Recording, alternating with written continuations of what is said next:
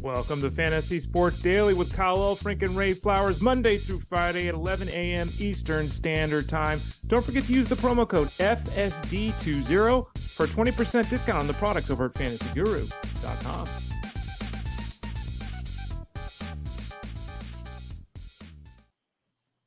Uh, wish us luck on this Wednesday. We'll see how things go. Kyle Elfrink, Ray Flowers with you. It is Fantasy Sports Daily. I say wish us luck because – uh, Ray, as everybody goes through and deals with and has to challenge themselves with computer issues this morning. So fingers crossed on my end that we can stay upright here.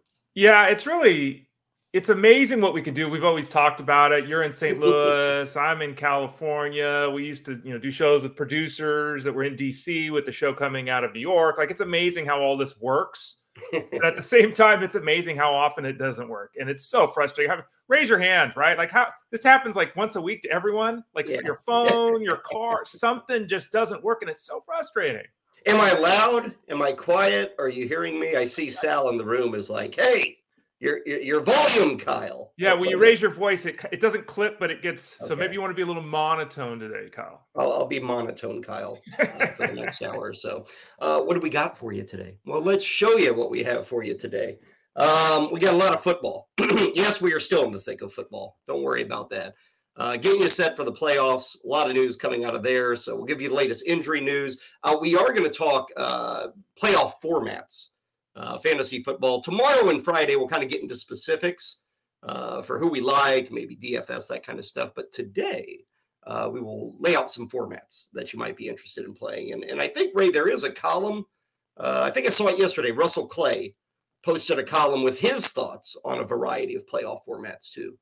Yeah, and I think uh, Tyler Beaker's got an FFPC one up as well. So, okay. yeah, there's a couple options there. We're kind of trying to cover some of the main ones. I know people ask which service to use and stuff. Well, we can dive into that. But you and I have always enjoyed doing the playoff format. And I hope everyone out there listening is playing DFS, playing a playoff tournament, something to keep it going here in fantasy football. Yeah, it does keep the excitement going into January. So uh, good times uh, to talk about there. Also, some more news and notes. Mike Vrabel is out in Tennessee. So we'll talk about the Titans and my goodness, where do they go from here? It could be a very, very interesting offseason for a team like the Tennessee Titans. So we will hit on that.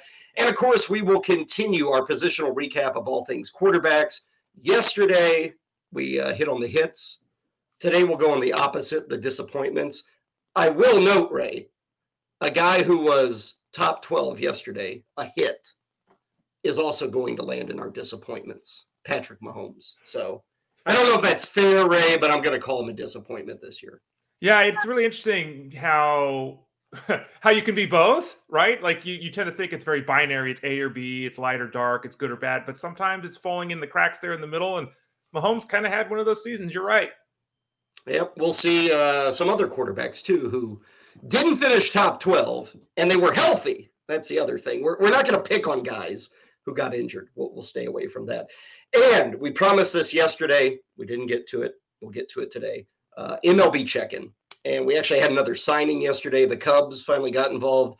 So uh, we'll take a look at some of the news in the last four or five days over the weekend that has broken. Because, of course, we are getting set for Major League Baseball. Ray Flowers himself is getting set for Major League Baseball. Of course, Ray, as we get set for baseball, we also get set for deals. We still got deals over at Fantasy Guru, right? We do absolutely. The promo code FSD20 is good for 20% discount again, as we say every day here on the show. It's our running one, FSD20.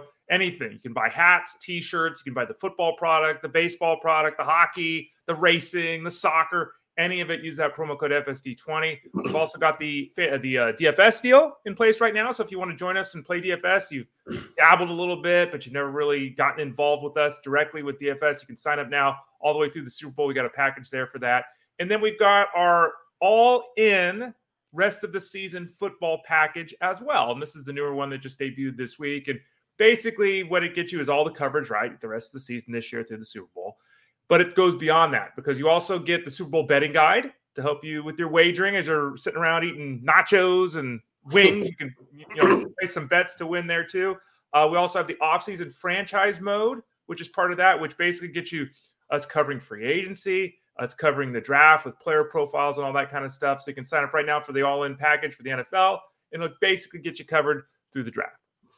Very good. Love to hear all those deals. I also love to see Ray's background. I've kind of been dealing with a variety of things right now, but I just noticed what Ray has behind him the beautiful Buena Vista in downtown San Francisco, a, a true landmark to visit if you're ever hanging out down there.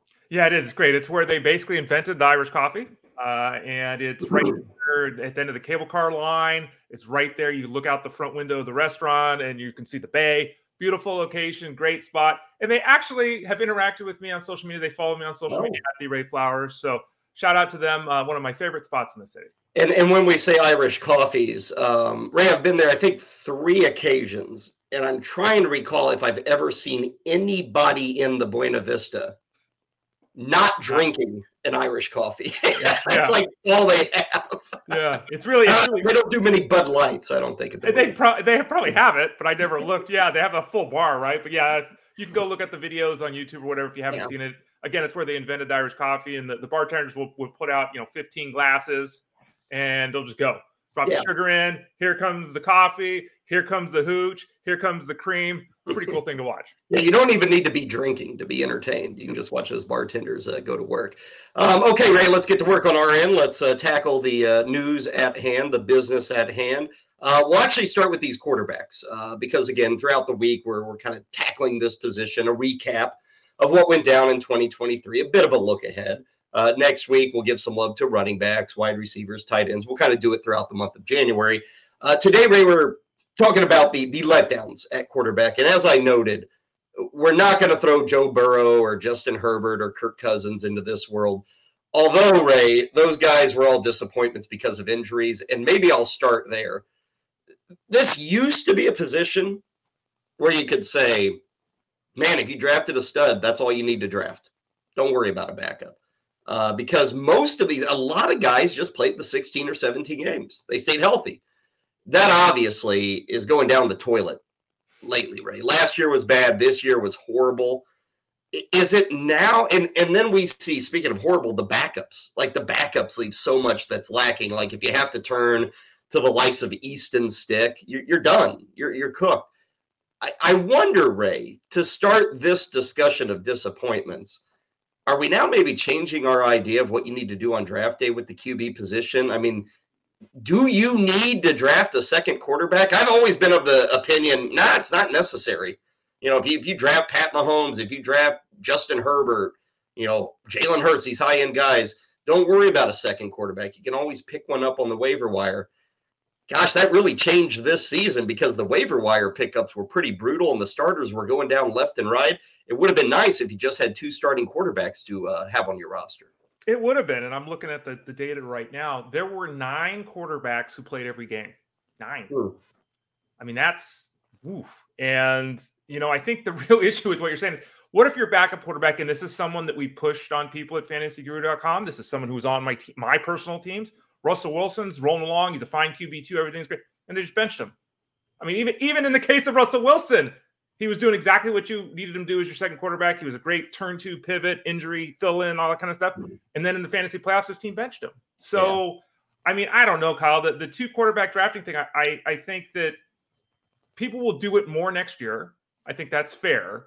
Whether it's the right thing to do, I think we still have to. It's determined based upon your league size, your bench size, how other people handle the position. Like if you know 22 quarterbacks are drafted and you're sitting there in your last round, take quarterback 23. Like you yeah. know, I get that if there's 15, 16 guys off the board, you know, and I'll, I'll throw out something that I've mentioned previously. Yeah, and I know no one wants to do it. I'm not really sure why. We should do team quarterback. We should. Yeah, I mean, because obviously, if you're drafting Patrick Mahomes, you don't care about Blaine Gabbert. You're you're taking the, you know, you know. So I don't know why we don't do that. So everyone at least has a quarterback. Because I know that people ran into this this year, especially in Superflex or yeah. two QB leagues, where they didn't, they legitimately didn't have a quarterback to turn to because there was no one that was available. Well, and and that's another point, Ray. In two QB leagues, Superflex, you got to draft three. You do. It, it, that position becomes so critical. You know, most of me, you know, I'm I'm used to just one QB leagues. That's mostly what I play.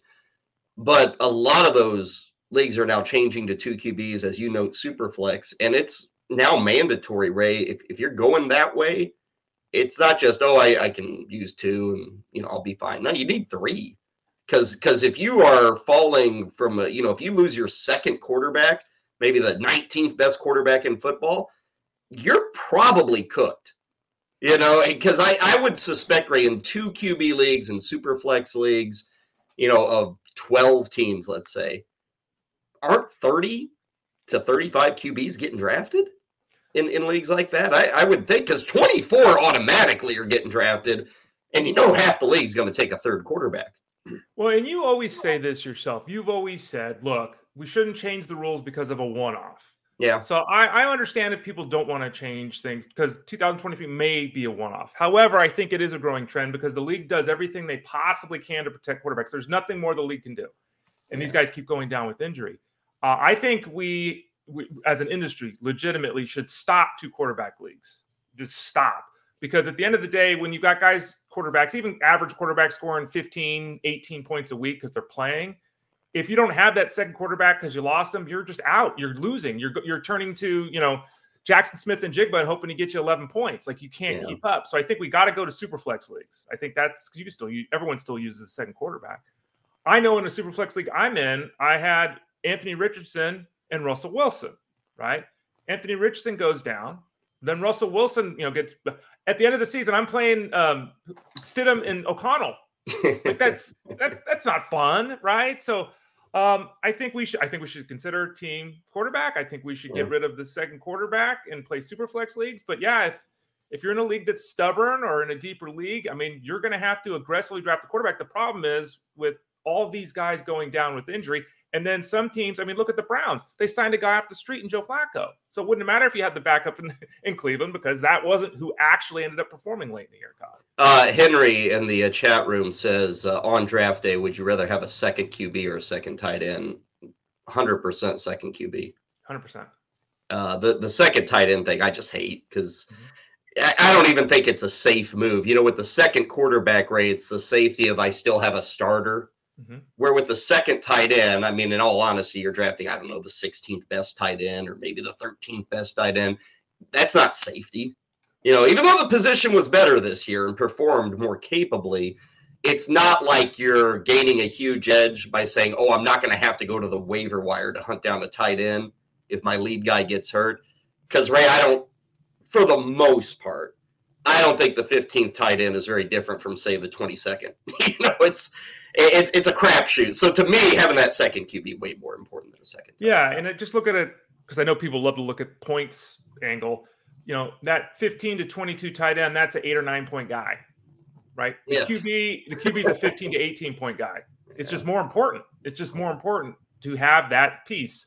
And again, it all depends upon your league settings. If it's you know tight end premium, and you know we can create scenarios. But in a traditional setup, the second quarterback is more important to your team than the second tight end. Okay, we will leave that exit ramp and we'll get back on the highway of our main discussion, which is disappointing quarterbacks. Again, we're not including the guys who got injured. We are including, or I am including, Ray Patrick Mahomes. Uh, we talked about him yesterday when we went through the best quarterbacks. He did finish as a QB1. Uh, but Ray, I, I, think it'd be a challenge to find a Patrick Mahomes owner this year who was happy with that. You know, they, they probably feel that they got ripped off because it's it's not just oh I took a good QB and he wasn't great. It's I took a good QB in the first round because that was the price to pay for Mahomes in a lot of leagues out there. Ray was, you know, probably the back end of the first round. You know, somewhere between like nine and fifteen is is where he was landing, and and so the the price he paid was high. I guess the good news is at least he stayed healthy. You know, we, we didn't have any injuries for Patrick Mahomes, which on occasion in the last few years he's missed a game or two, but he stayed upright. But uh, the scoring was was not to the level. You know, forty plus touchdowns is what you drafted him for, and he barely cleared sixty percent of that expectation with his touchdowns this year. I ran a poll yesterday on Twitter X uh, at the Ray Flowers. Who is the top fantasy football quarterback in 2024? And uh, three guys, and then the field, right? So Josh Allen got 51% of the vote. Jalen Hurts got 10% of the vote. Patrick Mahomes got 8% of the vote. Mm. And it was interesting because someone, you know, got a lot of back and forth, uh, people talking about, you know, player A or B. And the Mahomes, one, one person said with Mahomes, well, you know, they they really balanced the offense out more this year, so he didn't throw as much. And I checked the data; he threw one less pass a game, so it was the same. uh, and then the person said, "Well, he doesn't run." Totally fair. Yeah. But as I pointed out, Patrick Mahomes in 2022 scored like seven more points than Josh Allen in 2023. So it was hmm. just 12 months ago that the non-running quarterback was the top guy going. So it'll be very interesting to see because the early returns, and this is one poll, and who cares? But the early returns strongly suggest. Remember, Mahomes is under nine percent. That no one's taking him one. I had a couple people say he's not even a top five quarterback next year. So Oh, wow. it'll be fascinating to see. I'm predicting he's going to go quarterback three off the board, but we'll see. Okay, other disappointments at QB, and, and Ray, I guess I'll start with Trevor Lawrence. And I think he truly fits the definition because Trevor Lawrence, Ray, was considered a very solid QB1. And I was one of those people. I liked this offense. I thought they would throw a ton. Uh, getting Calvin Ridley, Christian Kirk, Evan. Now, th- he was not horrible, but he was not close to a QB1. I mean, he was drafted in the middle of QB1s. He didn't end up there. Now, late in the season, there were injuries, but Ray, don't let that distract from what was going on even before that point with Trevor Lawrence. It, it was a chore for him, and it was great to see Engram over 100 catches, but honestly, they never seemed to be in a consistent groove with Calvin Ridley, and I was a little bit surprised at the lack of throwing with the Jaguars. I, I thought there would be another notch, another leap forward. I thought 600 passes was going to be easy for Trevor Lawrence, and it just wasn't the case this year with him. I think I will say it this way: you didn't win because Trevor Lawrence, but I also think I don't think you lost because of Trevor Lawrence. Now maybe you did because of the game you missed late and you, you had to scramble Mhm. there, but I think he, he you could have won with his level of production. Now that said, he disappointed. I mean, we've talked about it here on the show. It's been a running theme at fantasyguru.com. He did not, he and the offense did not grow. He and the offense did not improve. There was none of that. And it's it's eyeball test was even worse than the numbers, to be fair. So he goes into his fourth season now. He's, you know, th- he was supposed to be a generational performer at the NFL level. That's out the window. Okay. Yeah. The question is now, is he really even a franchise quarterback? Because you start looking at what he did and what he didn't do, and he's in that group of, you know, eight quarterbacks that are kind of be- beyond the elites. And it's like, well, you know, like, is he appreciably different than Russell Wilson? Oh, Ray, is he? I don't know. I don't know if he is. Well, well, Russell Wilson's on this list too, Ray. Um, and again, it's all expectations. He was not drafted to be a QB one like Lawrence, but Wilson was drafted to be a QB two, a solid QB two. I thought Sean Payton would would lift this offense up a bit. It didn't really happen, Ray. Um, even like the good games for Russell Wilson, Mhm. it, it was a true battle, Ray, to get him over 200 yards passing. You know, it you'd maybe get two touchdowns. You know, a, a touchdown here to Courtland Sutton, and maybe a touchdown here to Adam Trautman or somebody. But like that was it with Russell Wilson, and you know the results early were like fantasy wise, the numbers were good, but like you mentioned, the eye test that that was still really lacking with Russell Wilson. And now we go into an off season, and his status with Denver's totally up in the air. Um, and and maybe he lands elsewhere. Maybe they move on, and he's a starter. But we're looking at Russell Wilson now, Ray, as nothing more than a game manager, no matter where he ends up. I think. Yeah, and Russell Wilson scored as many touchdowns or produced as many touchdowns this year as Lamar Jackson. Look it up, 29 each. Uh, and I think that in the case of Wilson, he benefited because he was a top 15 quarterback this year in fantasy. Even the, with the benching at the end, he benefited because he played every week. Now, on a per game basis, was he great? No. You're totally right saying the guy was throwing for 187 yards every week or whatever the hell it was. And he needed that second touchdown or he was a disappointment. Yeah. There weren't any spike games. There weren't 300 passing yards. Like this was just I'm there every week. I'm solid every week. I'm quarterback 15, right? And you know, again, there's value to that because he was drafted not to be a top 10 quarterback or anything like that. But I think the way the season ended and it, and the fact that there were no spike weeks was obviously disappointing. And and the other two disappointments on here, Ray, are kind of in the Russell Wilson boat. It, you know, if you drafted these guys, you got them late. They were your QB two. But if we rewind the clock to late August, early September, both these guys were considered. Oh, that's that's a good bet as a QB two. That's that's a, a good roll of the dice. It's Bryce Young and Mac Jones. Now it's it's almost chuckle worthy, Ray, to think, oh yeah, Mac Jones back in late August because there was so much of oh he's figured it out. Offensive coordinator and him are on the same page. This is the year for Mac Jones. Utter disaster, Ray, and he's probably I mean, the rest of his career, he's a backup, right? I mean, that's what Mac Jones, a backup QB, not a fantasy backup. I mean, this guy's a backup QB. And with Bryce Young, Ray, I, I don't know that it was particularly bad, but I think the problem he runs into is CJ Stroud figured it out. Yeah. And so that comparison, he looks really bad compared to CJ is CJ Stroud. It, it's one year, you know, it used to be, Ray, if we saw a rookie quarterback perform like Bryce Young this year, you'd say, uh, yeah. kind of what you expect, you know, he's a rookie. Nowadays, no, you got to hit the ground running, and he did not in 2023. Yeah, and you know, even if Bryce Young has a solid career, he's always going to be a loser because of CJ Stroud. no, just because of CJ Stroud. You know what I mean? It's like CJ, and this, you know, they're playing the audio on Sirius XM from draft day. Jeff Mann's up there, you know, saying it with his chest, saying if you're taking Bryce Young over CJ Stroud, you're bananas. And he was one of the few people, few people anywhere that said that. The fact is, Bryce Young looks like your 10 year old kid right? He just does. And then here's CJ Stroud. He's 6'3, 225, zinging balls. The eye test, again, I, I'm not a college football guy. I'm not a scout. I didn't, but I don't know how you could look at those two guys and not prefer CJ Stroud just from the physical look at these two guys, the way they carry themselves. And then you watch the performance this year, and it's not fair to judge Young because, again, the, the Panthers are arguably the worst organization in football. They're terrible all the way to the top. But Bryce Young, as I said earlier this season, I just don't see with Bryce Young him being anything other than a Baker Mayfield. Hmm. Right? He's a game manager. He's a guy that can have good games. He can win some football games. He can produce some decent numbers. He's not a difference maker. He'll never be a difference maker. You have to surround him with everybody in order for him to do that. And that's, you know, when you're the number one pick in the country, that's not the way it should be. You know, Stroud's going to be a top 10 QB next year. Is Bryce Young even going to be top 25? in fantasy football next year? I, I, I don't care. I'm going to say uh, go for it. You know, yeah, yeah. Because I mean, again, this, this the the Panthers are in utter disarray. The front office is in disarray. The coaching staff is in disarray. The offense is in disarray. Like, I have no idea what pieces are going to be there. Who's he going to even have to operate with? Um, there, you know, there's going to be all these glowing reports. I bet right? We're already starting to see the cover from him. There were too many people saying things to him. I, you know, okay, I get there's a lot that goes with being the number one pick and a quarterback in the NFL, but I, I just can't see there being like you're talking about earlier. I can't see that that step we were expecting from Trevor Lawrence this year that didn't happen. I'm not expecting a step from Bryce Young next year.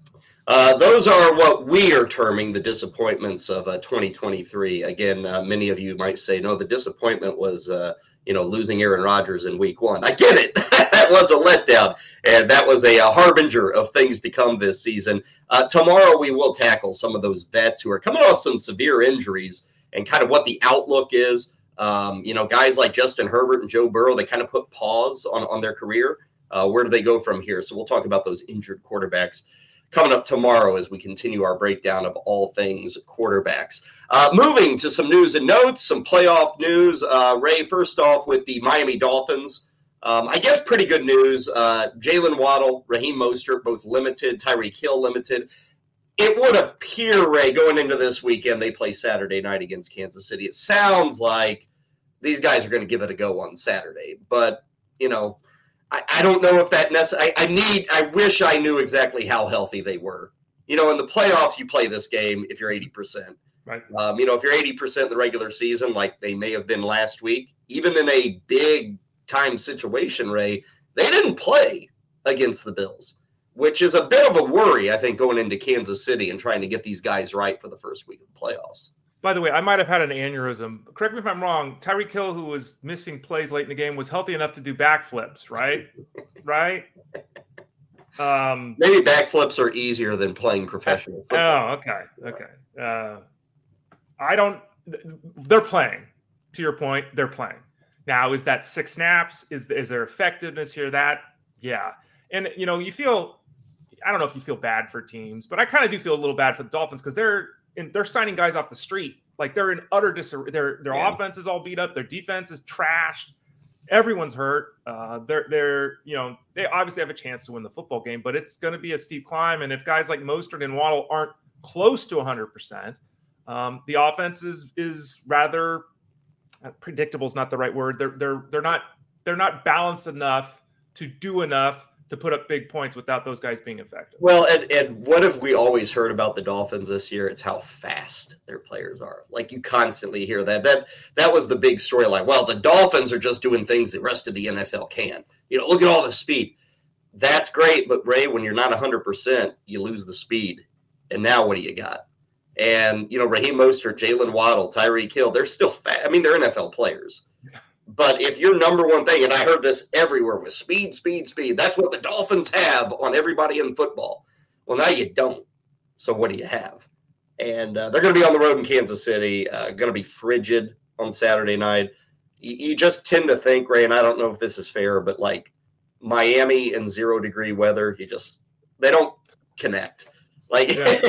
Tua Tagovailoa playing in, you know, they don't really connect. So that is a worry, I think, for Saturday night. Yeah, it seems like it's going to be frigid. Is your word? That's the case. There's all these people talking about one of the coldest games and all this kind of stuff. And in that type of game, Miami's yeah, they're used to 98 degrees with 99% humidity, mm-hmm. But they're not and, and, to your point, this is not a grinded out offense. Yeah. There's not an Ickey Woods. There's not a John a, Riggins back in the back. Like this, this is a speed that doesn't work there. So that's another level of concern. And you know, it's really interesting because I think that you know, both the Eagles and the Chiefs hit, hit the playoffs. It's like, yeah. But we talked earlier in the week. You know, the Eagles got the Bucks. I think the Chiefs have the advantage here against Miami. Both these teams might find their footing in Week One. We'll see. And and what I tend to enjoy about these games, and it's very important for both teams. The ball is a rock when you're throwing it, and we know the Chiefs have had issues holding on to the football on passes. Like, right, there's a part of me that says Kadarius Toney needs to be nowhere near the active roster for this right. game. stick, we need stick him. Call Lester Hayes, man. Let's go. Yeah, but same thing for Miami. It's like you better be ready to catch the football uh, because these are tough. That, that's it's rarely talked about, but that's a really difficult part of playing games in sub-zero temperatures. Is the ball is just a rock, and the quarterbacks are still throwing it as hard as ever.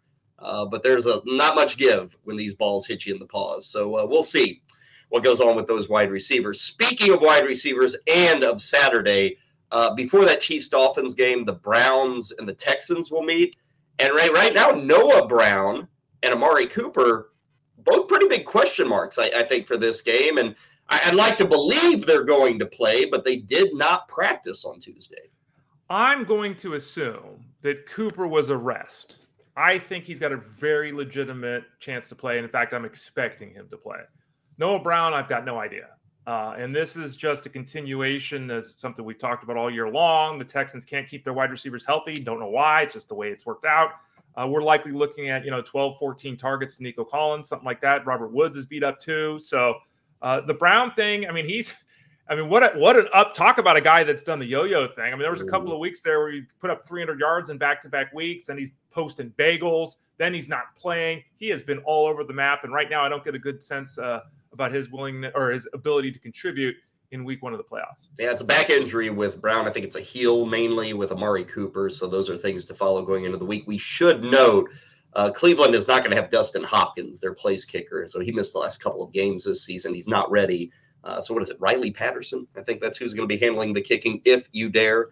Um, he's going to be handling it for the Browns coming up on Saturday. A couple of other things. Uh, defensively, TJ Watt of the Steelers will not play in uh, the game against Buffalo. So he is out, you know, defensive player of the year kind of player, uh, not going to be available for the Steelers. And then, of course, the 49ers are off this week, but there was a uh, mention that they aren't even practicing Christian McCaffrey this week. Makes total sense. Um, and, and Ray, you know, that, that got swept under the rug because, you know, week 18, who's playing? Mm-hmm. McCaffrey, it wasn't like some major injury. Right. And then people just naturally expected him to sit, even if he was healthy, he was going to sit in week 18. That was kind of the expectation. But we haven't heard really the, the, the nature of this calf injury. I, I don't believe it's serious, but nobody has really reported on what's really going on with Christian McCaffrey. Yeah, I found it really interesting. I looked this up because someone said, you know, spurred me to, to look it up. Derrick Henry, Mr. Durable, right? He's had one year where he hasn't been healthy. He's always carrying the ball, carrying half the other team to the goal line with him like that. He's got two seasons in his career with 325 touches. Christian McCaffrey's got four. Hmm. Okay. And, you know, McCaffrey was incredibly healthy this year. Uh, that's always been the knock with him because remember, he's had seasons, I think, of three and seven games played. He's an aging quarter running back. He led the NFL in touches yet again this season. I think the injury right now is minor as well. It didn't seem like a big deal when it happened. There's been no concern here in the Bay Area. I think it's smart to rest him. There's nothing to be gained here. But let's just hope that the CMC thing doesn't become the Raheem Mostert thing. Because Mostert was on his way to you know one of the greatest seasons in all of all time for the Dolphins franchise, scoring all these touchdowns. We kept saying he was going to get hurt. He never got hurt, and then he got hurt at the fantasy playoffs, and that was it. And now he's you know got issues coming into the playoffs. Let's hope that the Niners head into their game next week with a healthy Christian McCaffrey. Again, 49ers off, Ravens off. Everybody else is playing this week. A uh, quick look at the playoff schedule. We brought this up you know earlier in the week, but uh, on Wednesdays we usually like to get you set for the week to come. So here's what we've got: plan your weekend accordingly. Two games on Saturday, three on Sunday, one on Monday. Uh, Cleveland, Houston. Uh, that game is down in Texas. It's a 4:30 kickoff on Saturday. Uh, the Browns, Ray, are actually favored in that game. Uh, two and a half points. The over/under is 44 and a half. I, Cleveland's a great story, but kind of wonder what that, that's a tough game for me to pick because neither team do I look at and say, oh, they're they're they're a team you got to worry about. And I guess on occasion they are. I mean, Houston has gone places and won some big battles, and Cleveland has won some big games. But I tend to think with the Browns, Ray, they are a very different defense when they've been at home this year. Like they are brute. They they get after it in front of the home fans. On the road, not so much. I I kind of think Houston should be a slight favorite, maybe a point or two. I kind of go the other way in this game. It's tough because you've got Joe Flacco, and we've all seen Joe Flacco for two decades, and no one's overly impressed. But he was he killed it for the most part down the stretch, despite the the interception, the turnovers. You've got a guy making his first playoff start in C.J. Stroud. We just talked about the receiving corps beat up. Tank Dell is out. They're looking at you know Brown being out again. Like that's it's it's it, let's hope it's a good game right? Mm-hmm. Because I think there's a lot of storylines in that game that would be good for the league as well as good for us as fans. Kansas City for a Saturday night, four and a half point favorite against Miami. Uh, total there's 44.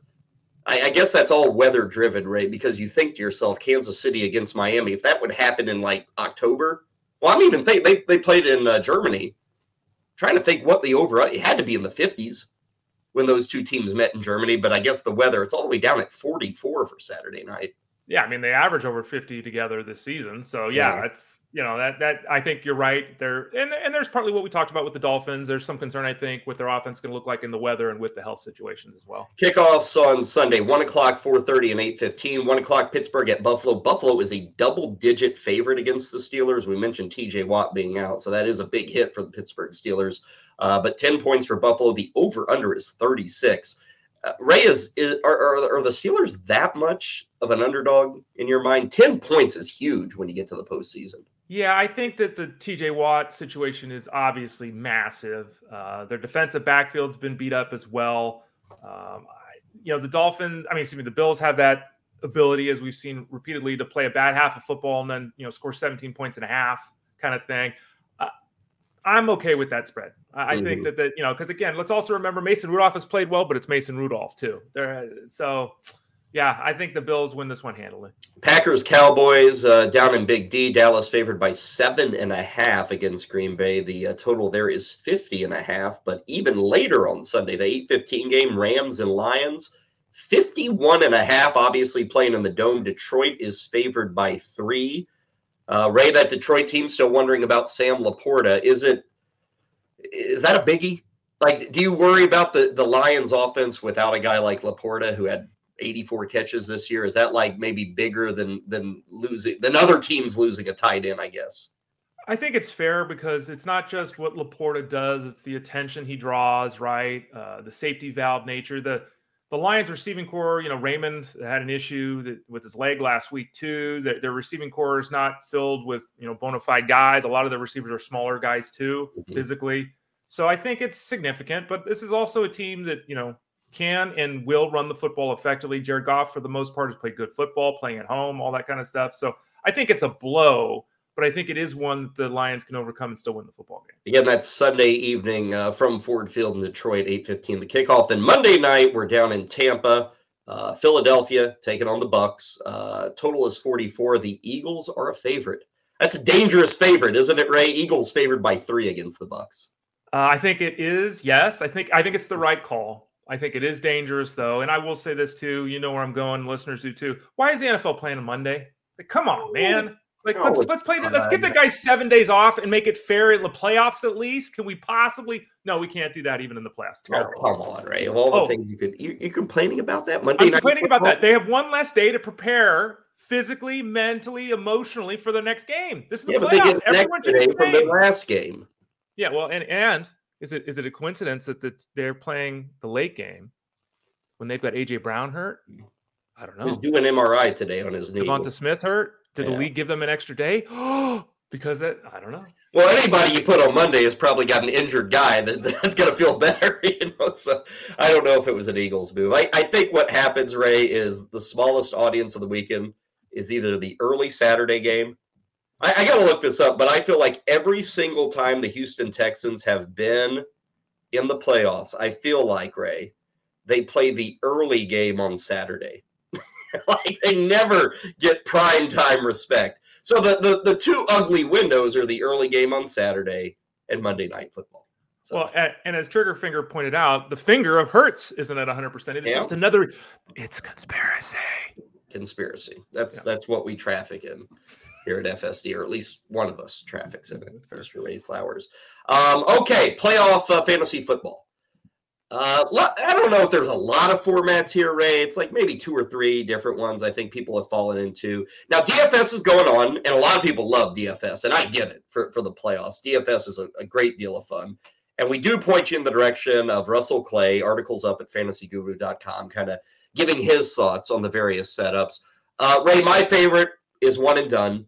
So that that's where I lean towards, which for people who haven't played that, um, you draft a new team every week but every week, if you have already played a guy during the playoffs, he is no longer available to you.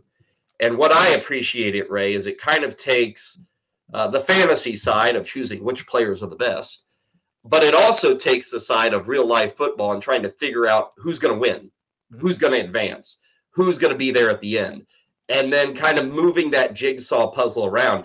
It, it's a league setup, Ray, where especially in the first week, like if you really want to be good at one and done that first week where you're getting set for all these games, Ray, I think the prep is like at least an hour to build your team. Like if you really care about this now, most people aren't going to spend an hour on building their week one team. But Ray, you, you got to look at which positions are strong, which teams are going to be one and done, which teams from the first weekend have a shot, in your opinion, of making it to the Super Bowl there's a lot of moving parts, which I kind of love that. You know, fantasy football, there's not so much. You know, you draft and then every week, outside of injuries and bye weeks, you kind of just rolling with things. But man, with one and done in the playoffs, it's and, and I even think one and done in season can be fun. I know you and I have been a part of those leagues before, but in the playoffs especially, a lot of strategy goes into place with that uh, sort of league setup. Yeah, it's really and it's something you and I've done for years. Uh, played the, the, the playoff leagues, and you know, well, I always say it: work backwards. You know, you, like Kyle was saying, you got to put your grid together of who you think is going to make the Super Bowl and work backwards because you you know you, you want to use the best option you can that aren't going to be playing the next week. So there's the balancing act of the players and the team, which again is is something that Kyle loves. Uh, someone in Discord yesterday, uh, really interesting, Kyle. I don't want to get your take on this they do the regular season and then their finals are in the playoffs. So this is still regular season Ooh. for them. Still the fantasy. They draft a team in week one. They draft the team in week two. That's the finals, which to me wow. I don't like at all because now we're we're like you said during the regular season we could care less who wins and loses games. In mm. the hmm. in the playoffs now we have to think about that and I don't know. We, we're using totally different teams like during the regular season. Yeah. Yeah. Well, it, it in effect is like saying, oh, what you did for 18 weeks, that's great and all, but who cares now? You know, build a whole new team, and now you're dealing with the postseason. I, I'm sure the people that are in it probably enjoy it. Um, which I'm not here to say this sucks, this one isn't, but to me, that's not very attractive. You know, I want to crown a champion who has players that he drafted back in August, you know, and he did well with those guys. Um, plus, you know, now you're down to what 14 of the 32 teams, and I don't know. It, it may be fun. Uh, to me, I, I, just would be done with the regular season, finish that off, and carry over into the playoffs and start anew. Um, other setups, Ray, you have the draft and hold setup, which I've never been a fan of because, you know, if things go wrong, you're done in week one. You know, and, and what's the use of playing anymore after that? Um, there are some leagues that are draft and hold, Ray, and I've noticed they give like bonus points um, if your guy survives. Like every week that they play, they get three bonus points, which can even up the field a bit more. It also makes guys from the 49ers and Ravens a bit more attractive because if they get into the Super Bowl or even that league championship game, you know, they get those bonus points. Also, and I think Russell brought this up multiplier leagues where may, maybe a touchdown in week one is worth six but Ray, in week two, if you get a touchdown, it's worth nine to kind of even up that that field, and that does allow you to play catch up. You know, if you get buried in week one, if you still have some guys in week two, week three with that multiplier effect, I guess you're still in it after the first week of the postseason. Yeah, I'm going to say this: just play the one and done, because you know, I it uh, to me, and I, you know this, I, I try to simplify things. I think there's enough complication involved with everything. Let's try to simplify things play whatever format works for you. Play whatever one you like. Uh, the the one we're describing now with the multiplier, I don't like that. I don't like mm-hmm. that. I know that that is a popular uh, format for people. I would play the one and done. You know, and I think there's enough strategy, team wise and player wise, to, to, work through with that. It is the one I'm most comfortable with, but I think the reason I'm most comfortable with, with is it is also because I think it's the best format to utilize. Uh, what about best ball? I I haven't really thought of best ball for the playoffs, but I, I, guess it's out there and available. People love best ball for the regular season. It allows them to draft in May, you know, and build teams. But what about for the postseason? Because I, I, I have seen that in a few places. The idea of best ball. I mean, you know, again, if that's what you want to do, go for it. I I would rather do I I would rather do the the one and done. Let's be honest about this. If you can't commit 10 minutes a week to putting the team together, do you really care? I mean, you know, the, best ball thing is is you know people do a hundred of them and they're trying to win money and they're trying to prep like learn the, the ins and outs of drafting for the playoffs. You, you can't spend ten minutes a week putting a team together. So I, I don't I don't you know for me no, but for a lot of other people sure because that again you have to predict the wins, the losses, how far a team's going to go.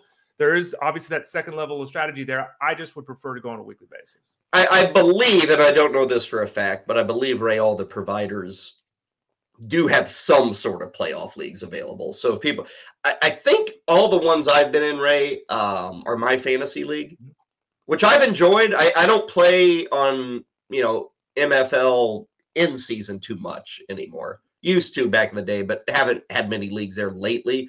But my playoff leagues, Ray, I think have always been with my fantasy league, and perhaps that's because they're very user friendly. And and I say that as in you can pretty well create whatever kind of setup and whatever kind of scoring and rosters that you want there. There's a lot of commissioner control available at my fantasy league. And for me, that's it's been very good for the playoffs. So if people are looking for, for a league, that's probably just through experience mm-hmm. where I would send people.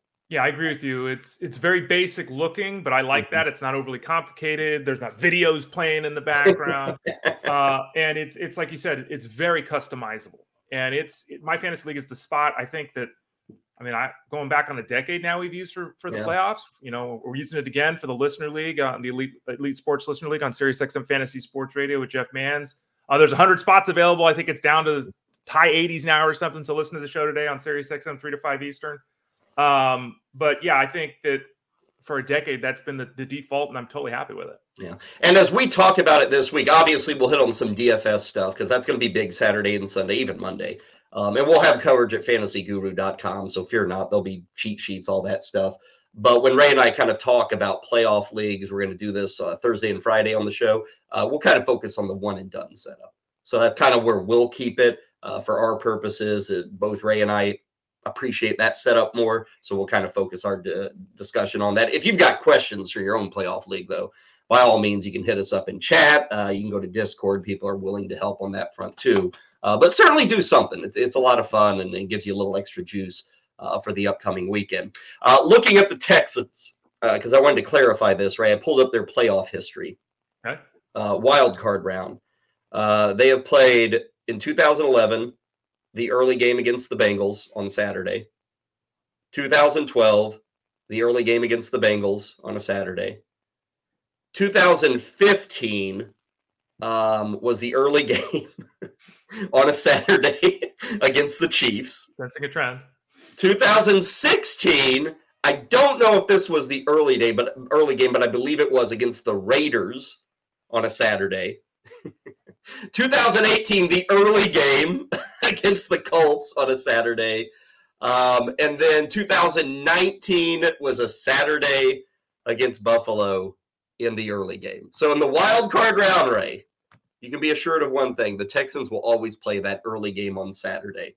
Now they've played on Sundays in the next round and stuff, but it's always Saturday for the wild card round with the Texans. They own that slot. And I know this is not practical because of television. I understand that, but every game should be on Sunday. Just like I was talking about teams on Monday, guys playing this week on Saturday, they lose a day too. And this is not it's bad. It's after an entire season of games and all the mm-hmm. injuries. You're also condensing the amount of time the coaching staffs had to it implement. It doesn't change the outcome, right? I, maybe, I'm, of course it does. Of course, at some point over the last 10 years when they've done this, of course it has. Players have been hurt. Coaching staffs haven't been able to implement all the plays they want on offense and defense. It's a big, it's a, it should just be the same because every team should just be dealt with the same whether it's right or wrong, they should all be the same. And in this instance, it's staggered, just not good. I understand it; it's never yeah. going to change, but it's just not good. For Ray Flowers begs for the day where every game started at one o'clock on Sunday.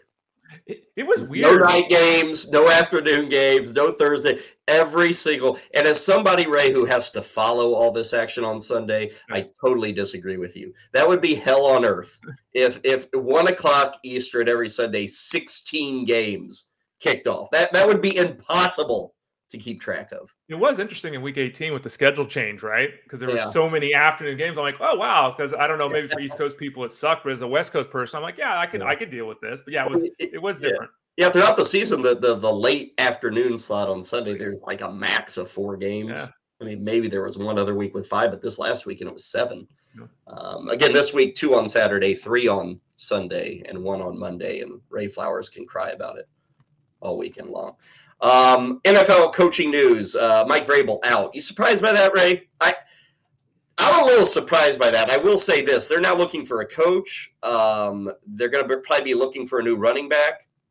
They're probably moving on from Ryan Tannehill. Like it's it's rebuild time with the Titans, isn't it? It is, yeah, and it's actually probably a good thing for Vrabel, so he doesn't end up with a bunch of five and six win seasons on his record because this team is this team's in trouble. Uh, and they got a lot of work to do. And it's not a quick fix because, as you noted, they, they don't have a running back. They don't have a quarterback, which is the biggest piece. The defense is starting to struggle as well. So that's an organization that's going to have to probably go down a little bit more before they go up.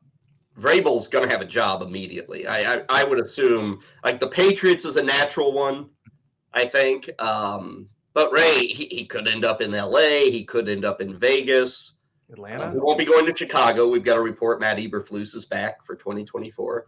But even Carolina, like he, he should really have his pick of the litter, and and that's coming off of what a, a pretty ugly season. Like the team wasn't performing well.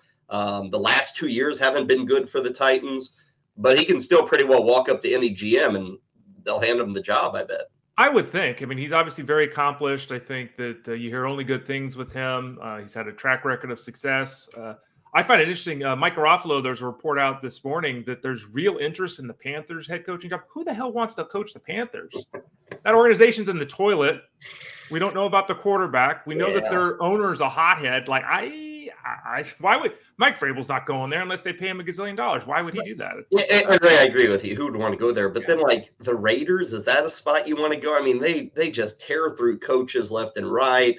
Uh, they'll pay you a lot of money, but it it seems to be a mess there. And the Chargers, you know, you hear I, I know Justin Herbert's like, wow, I get a, a franchise quarterback. That's like awesome, but everybody when they talk about LA, they talk about like the Spanos family, and they're just too hands on. They're too involved, and so it's like three organizations there, Ray, where it's like, do you really want to deal with that crap? And hey, everybody wants an NFL head coaching job. Um, so so I guess you'll bite your tongue and deal with it. Hope for the best. I did notice the Chargers. They've requested upwards of 30 dudes to interview.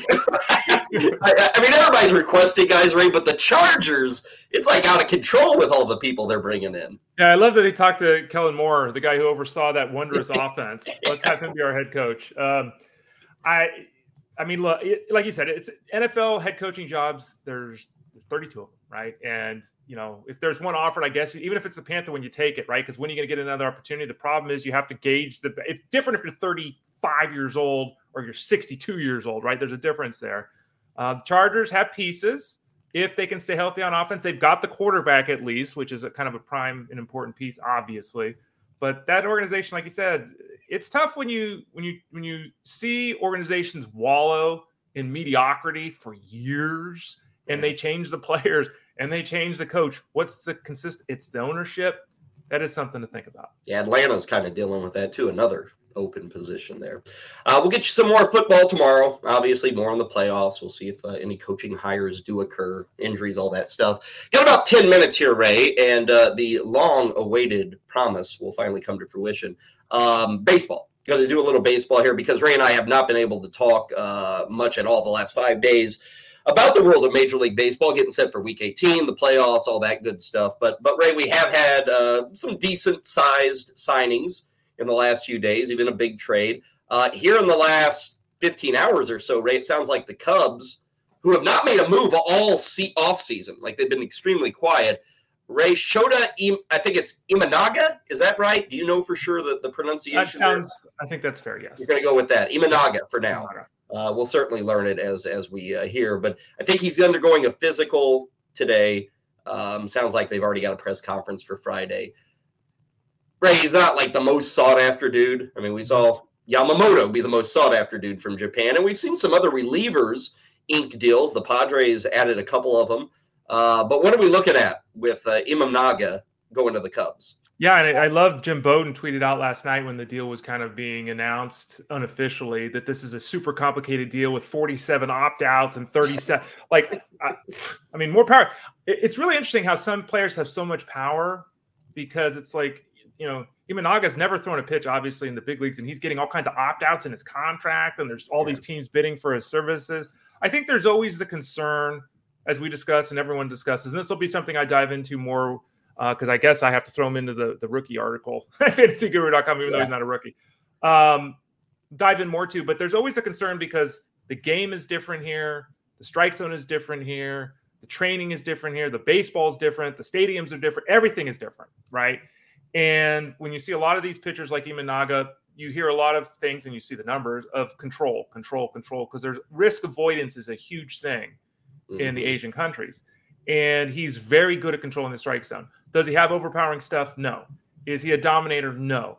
Is he someone that can be, as the question from David David P there says, can he be a three or four in the rotation for the Cubs? I think that's their expectation.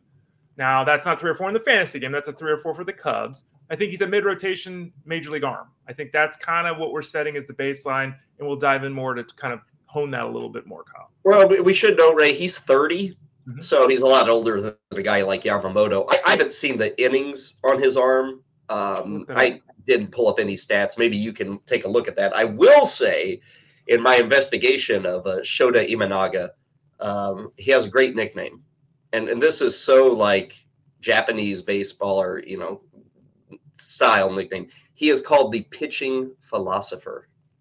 So Ray, we're, we're bringing a philosopher to Major League Baseball. They, they don't give those nicknames stateside, but he is. Oh no, no, not the pitching, the throwing philosopher. Ah. Even better, the throwing philosopher. I just may call him that for shorthand. The philosopher with the Cubs. He's a left-handed Greg Maddux. That's who he is. Yeah, exactly. uh, he, he's thrown 1,129 innings uh, in eight years. He's had one season of 160 innings pitched. Okay. That's not rare. That's how the game is played, the six man rotations and everything like that. So that's one of the big transitions to the States is, you know, how do they handle the change and from six man to five man, the, the, this calendar itself. But I mean, he's got seasons 150, 150, 150 he's very reasonable to think he can throw 160 innings this season. Uh, sounds like about 15 million a year, and as Ray said, it's going to be a really complicated contract, so we'll have to see. But uh, that's kind of the salary we're working with, I guess, on that front. Uh, Ray, speaking of pitching, your Giants um, have added some pitching. Unfortunately, it's a guy who won't be healthy, I don't think, on opening day. Uh, they made a trade over the weekend, bringing in Robbie Ray from Seattle. Uh, giving up Mitch Haniger, who's back in Seattle. Uh, the Ray side of this, right? It, it, appears like every single year there's like two pitchers where we go into draft season. It's like, oh, I'm going to stash this guy, you know, because he's going to be back. And I guess this year Robbie Ray will be one of them. Probably Max Scherzer, mm-hmm. I'm guessing, is another. Um, and they may be another couple guys crop Clayton up. Kershaw too. Yeah, Clayton Kershaw. That's a good point. So, so a lot of guys, but man, it, it always sounds good to stash these guys on draft day, but I, I feel like, Ray, it's more of a letdown than like a, a big win when a guy doesn't return until July. I always feel like, you know, we get anxious and excited about this. We think they're going to return and just be ready to roar. And I guess it happens, but I feel like a lot of these guys, Ray, it's they come back and their innings are still down. They're getting skipped and they aren't as effective. Uh, you know, a guy like Scherzer is going to be pushing 40 coming off such an injury. But with Robbie Ray, um, what are we thinking? In June? Is, is that kind of the expectation for him? Maybe even later, maybe the second half after the All Star okay. break is kind of what you know you're hearing. I think it's very interesting. According to what I read, he has an opt out after this season in his contract, which is, I mean, I he's leaving the Giants after the season if it doesn't go perfectly, right? So that's great for the Giants. I don't know why the Giants continue to sign or trade for guys that have opt outs. The contract bewildering to me.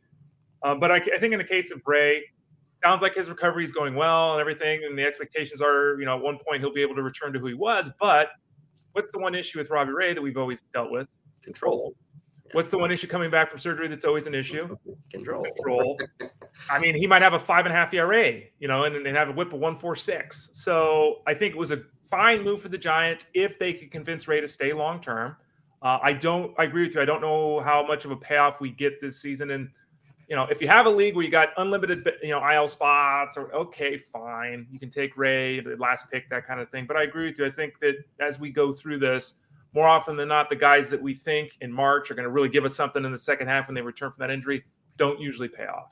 You know, and in the case of Haniger, Ray, um, I guess he's not injured right now, but he's bound to get injured soon. and, and, that's the issue with him. I, I got nothing against Mitch Haniger, Ray, but I can never like target him or load up on Mitch Haniger shares just because there's always something keeping this guy on the sidelines. Yeah, he's 33 years old now, and his last healthy season was with Seattle in 2021, and he had 39 home runs and 100 RBIs and 100 runs. Like it was really good, and you know he was almost that good in 2018. So we have seen him be very productive, but he's 33. You're totally right to say there's injuries all the time. He didn't play in the 2020 season. He's been under 65 games each of the last two years.